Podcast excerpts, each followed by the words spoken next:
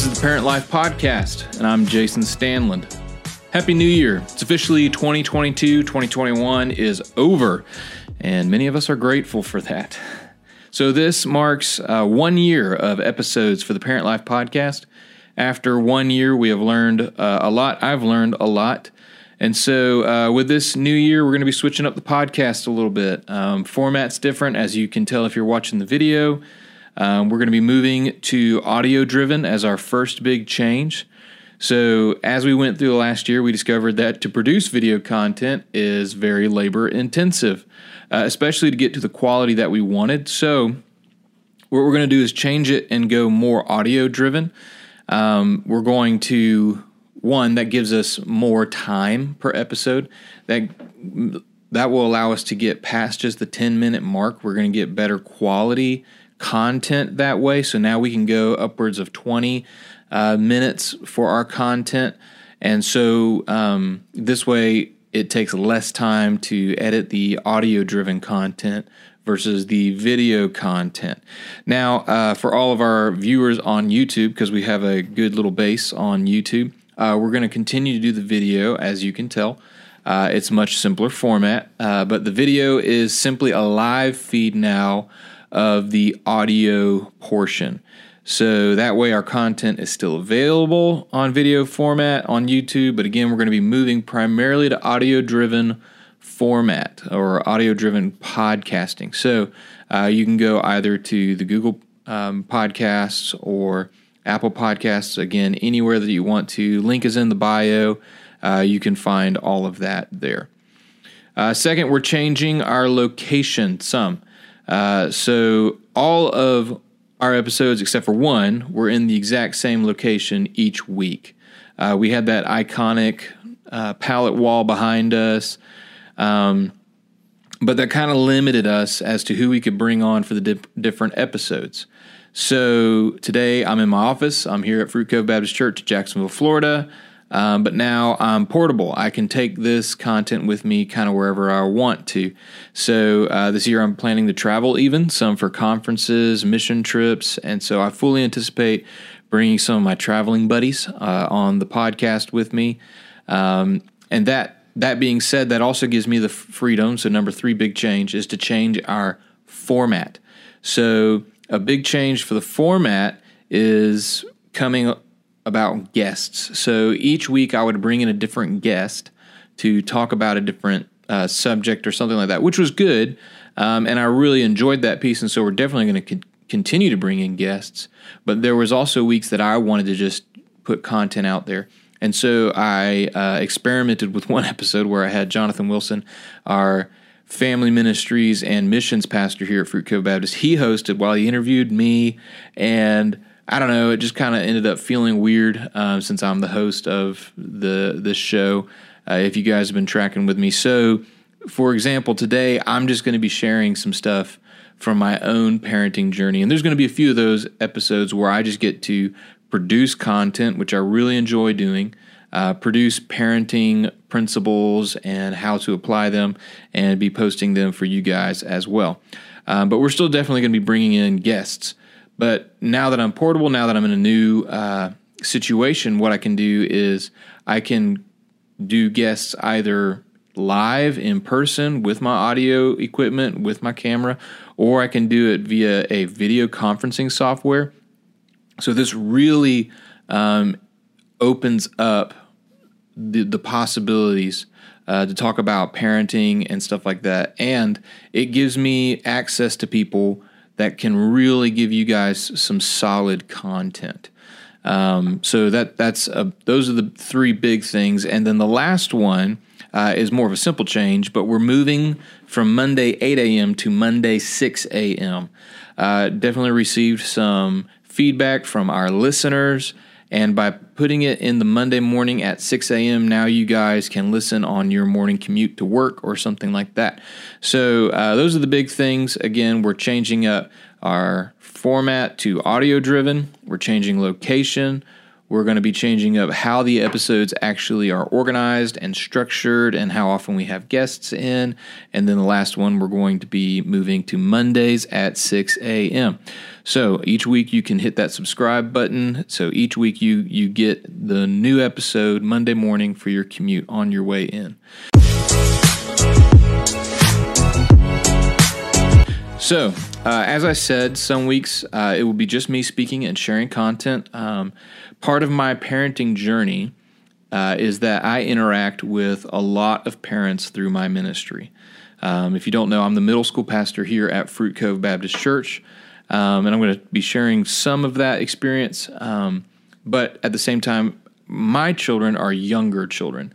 I have a nine year old girl, seven year old boy, and a three year old girl. So, that being said, I'm well underway into my personal parenting journey for raising elementary age kids, preschool kids.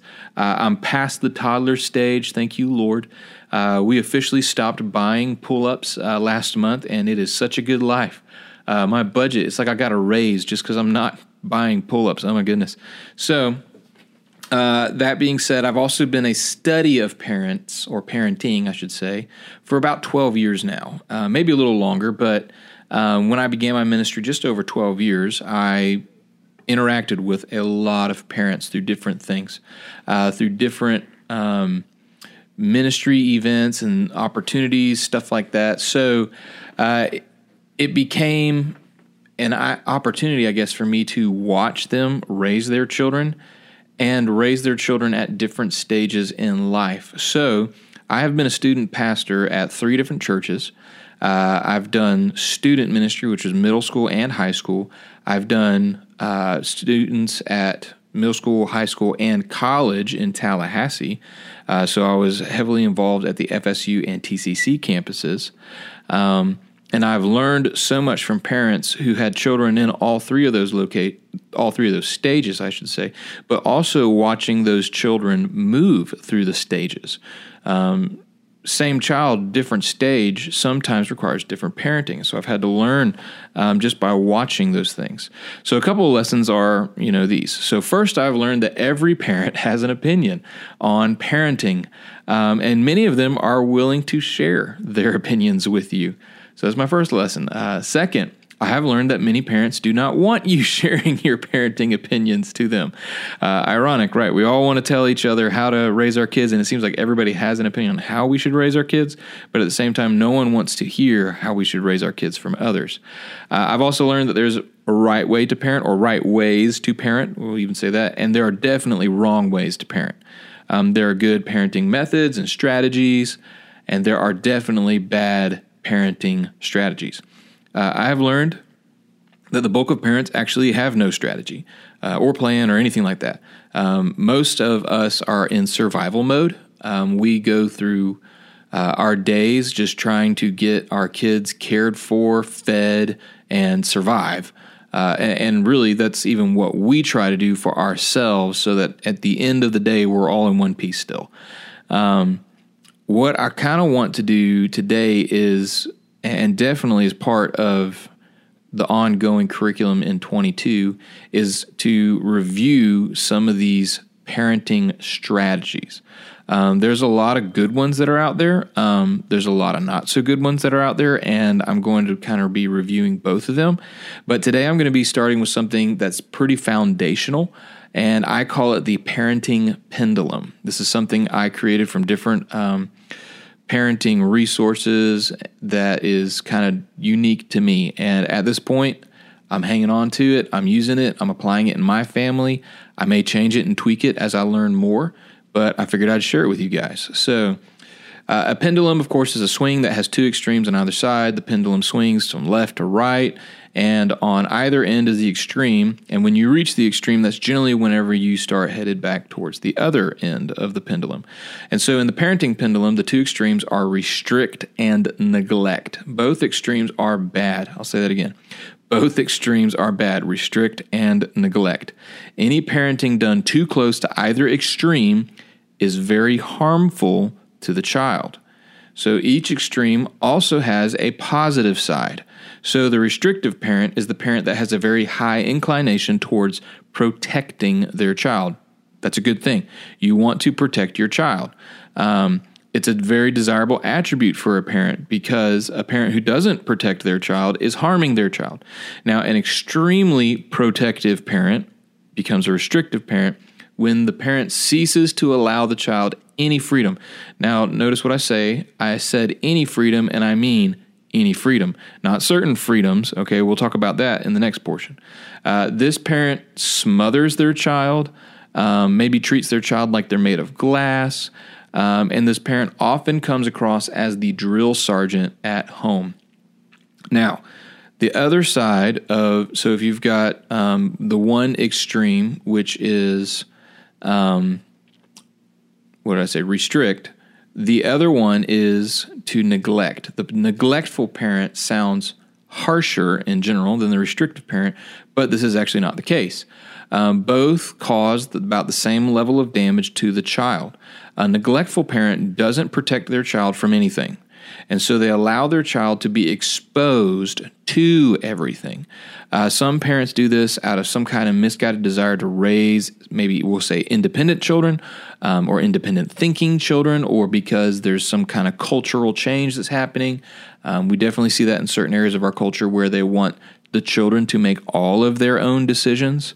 Um, some things about pretty found, foundational topics about you know, who we are as people, as an identity in humanity.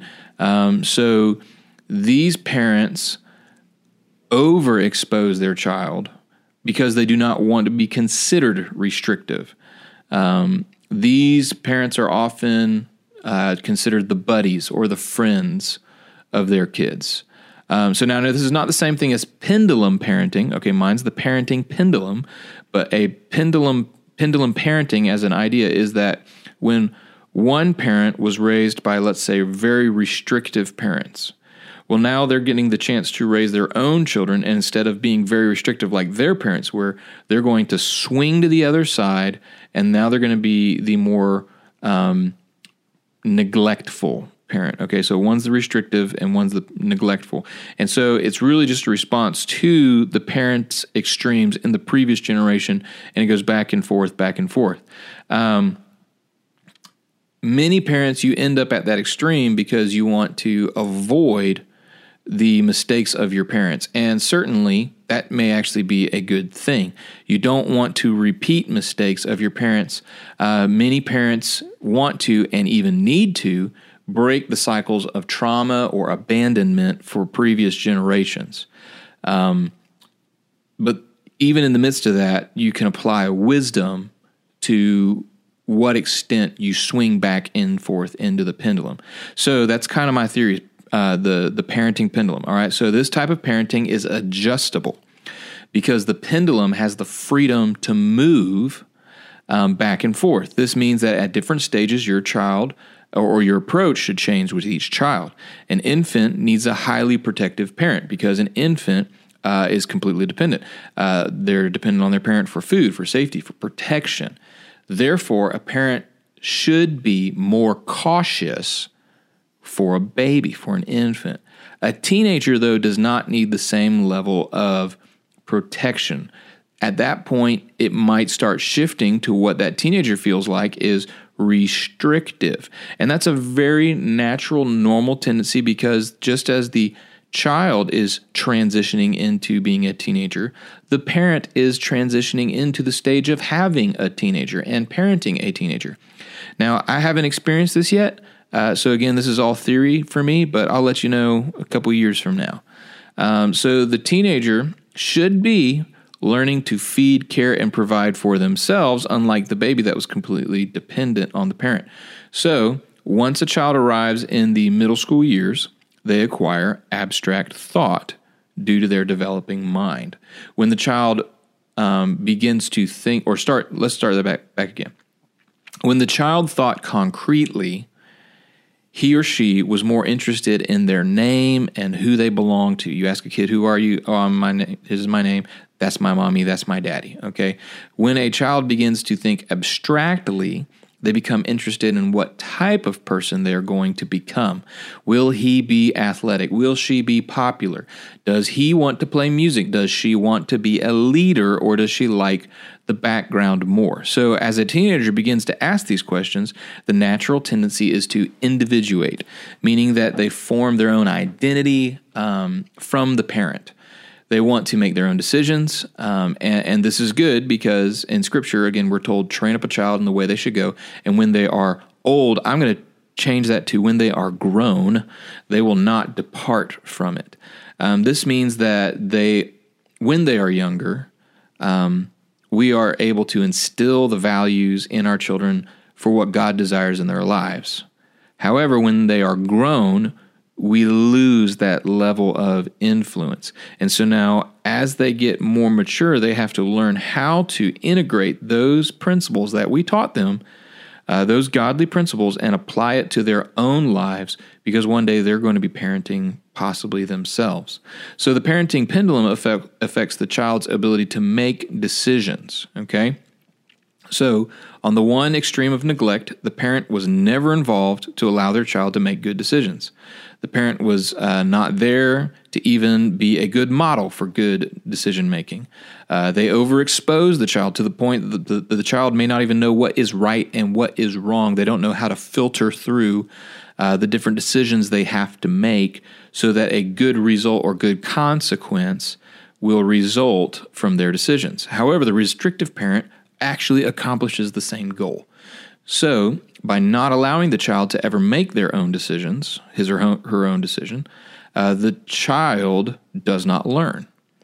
So, this is the parenting style that leads to some have called it helicopter parenting or lawnmower parenting. The helicopter parent hovers uh, over their child and at the first sign of trouble swoops in to rescue the child. The lawnmower parent mows down all potential obstacles for the child. Thus, the child never learns to navigate through the obstacles, the lessons of life, deal with consequences, uh, learn from their mistakes, because in the end, uh, these children either end up as very timid um, because they're fearful to engage the world without the help of a parent, or they go wild because again when they're grown we don't have the influence over them. And again they don't know what kind of decisions can lead to what consequences. Now this is somewhat normal. Um, what i've noticed is when a kid seems to switch from that dependent phase we'll say in high school to the fully independent stage in college they're going to experiment. They're going to try something. And that's a lot of times when they learn However, if we didn't teach them how to learn from smaller mistakes when they were younger, then they may actually run headlong into a big mistake without being prepared for this. Now, um, ultimately, the end is we want our kids to become mature adults, right? Who move out and make their own decisions, possibly get married and have kids so that we get to enjoy grandkids, right? So, um, we want them to be able to learn the relationship between choices and consequences. And that's actually a phrase I use in my home all the time is choices and consequences. You know, you made this choice, so you get this consequence, both good and bad. So that way my children can begin to develop this this um, lesson of causality. So finally, this method is customizable for every parent and every child. Uh, wouldn't it just be a ton simpler if you could parent every child the exact same way? Um, except for uh, God made them all fearfully and wonderfully made, right? So each one requires personalized attention from their parent. Uh, so, on top of that, because every one of us is fearfully and wonderfully made, including us adults, that means each parent needs to be able to customize based on their approach, their personality. So, one parent may be able to act towards a child in a more protective manner, while the other parent engages the child in a more independent um, manner where they allow them some freedoms. Uh, nonetheless, both parents need to be working in tandem and in cooperation together, but it gives freedom both to the kid and to the parent. The parent is allowed to if you're if you're the more dominant personality and you're the quote unquote disciplinarian, you might aim towards the more restrictive side. Uh, if you're the loving parent, the nurturing parent, you might actually hang more towards the um, independent side. Okay, now we want to be careful. We don't want to get too close to the extremes of neglect or um, restrictive, but somewhere in the middle. Maybe not perfect middle, because again, each child is uh, unique. So for some kids, you might want to lead more from the restrictive side. For other parents, you might want, or for other kids, you might want to lead them more towards the uh, independent side. Okay, so uh, think about this. One of your kids, maybe she has displayed a uh, better sense of judgment. Maybe she has a history of making good choices. Well, think about this. When she asks for the keys to the car, you're going to be more inclined to say yes, right? Now, let's say you have another child and he does not have that track record. Uh, he does not have that position where he has earned your trust. And so when he asks for the keys, you're going to be inclined to say no, or maybe not right now, or maybe not as long, right? And so what you're doing is you're customizing your parenting to the child. It's not important whether or not it's fair. What's important is that you made the best decision for that child at that time with context, with history, with your relationship to them, okay? The other good part about this is that it gives both the parent and the child a chance to create a way for the child to earn trust. Trust is built, okay, over time. And so uh, a child should not be given the key when they turn 16 with 100% trust just automatically. Um, instead, they're given the key saying, hey, I'm going to give you a beginning level of trust, but if you want that trust to increase and so that you have more freedoms, or get the car more often, or can drive longer, or stay out later, then you need to make better decisions. And you can apply that even younger kids. Um, you catch them, you know, playing video games late at night when you told them to already go to bed. That's when you tell them, like, hey, you're losing trust. That means when you ask to do something like this again, my answer is probably going to be no. And so you have to let them make those decisions, and we have to do it rationally and methodically. Ultimately, each of us are responsible for our own kids. Uh, each of us are accountable for the decisions that our children make when they are under our authority and responsibility. Now, when they are no longer under our authority or responsibility, they're going to be accountable. They're accountable to God in both scenarios, but they're going to be accountable. How do we want our kids to make those decisions? We want to set them up for success.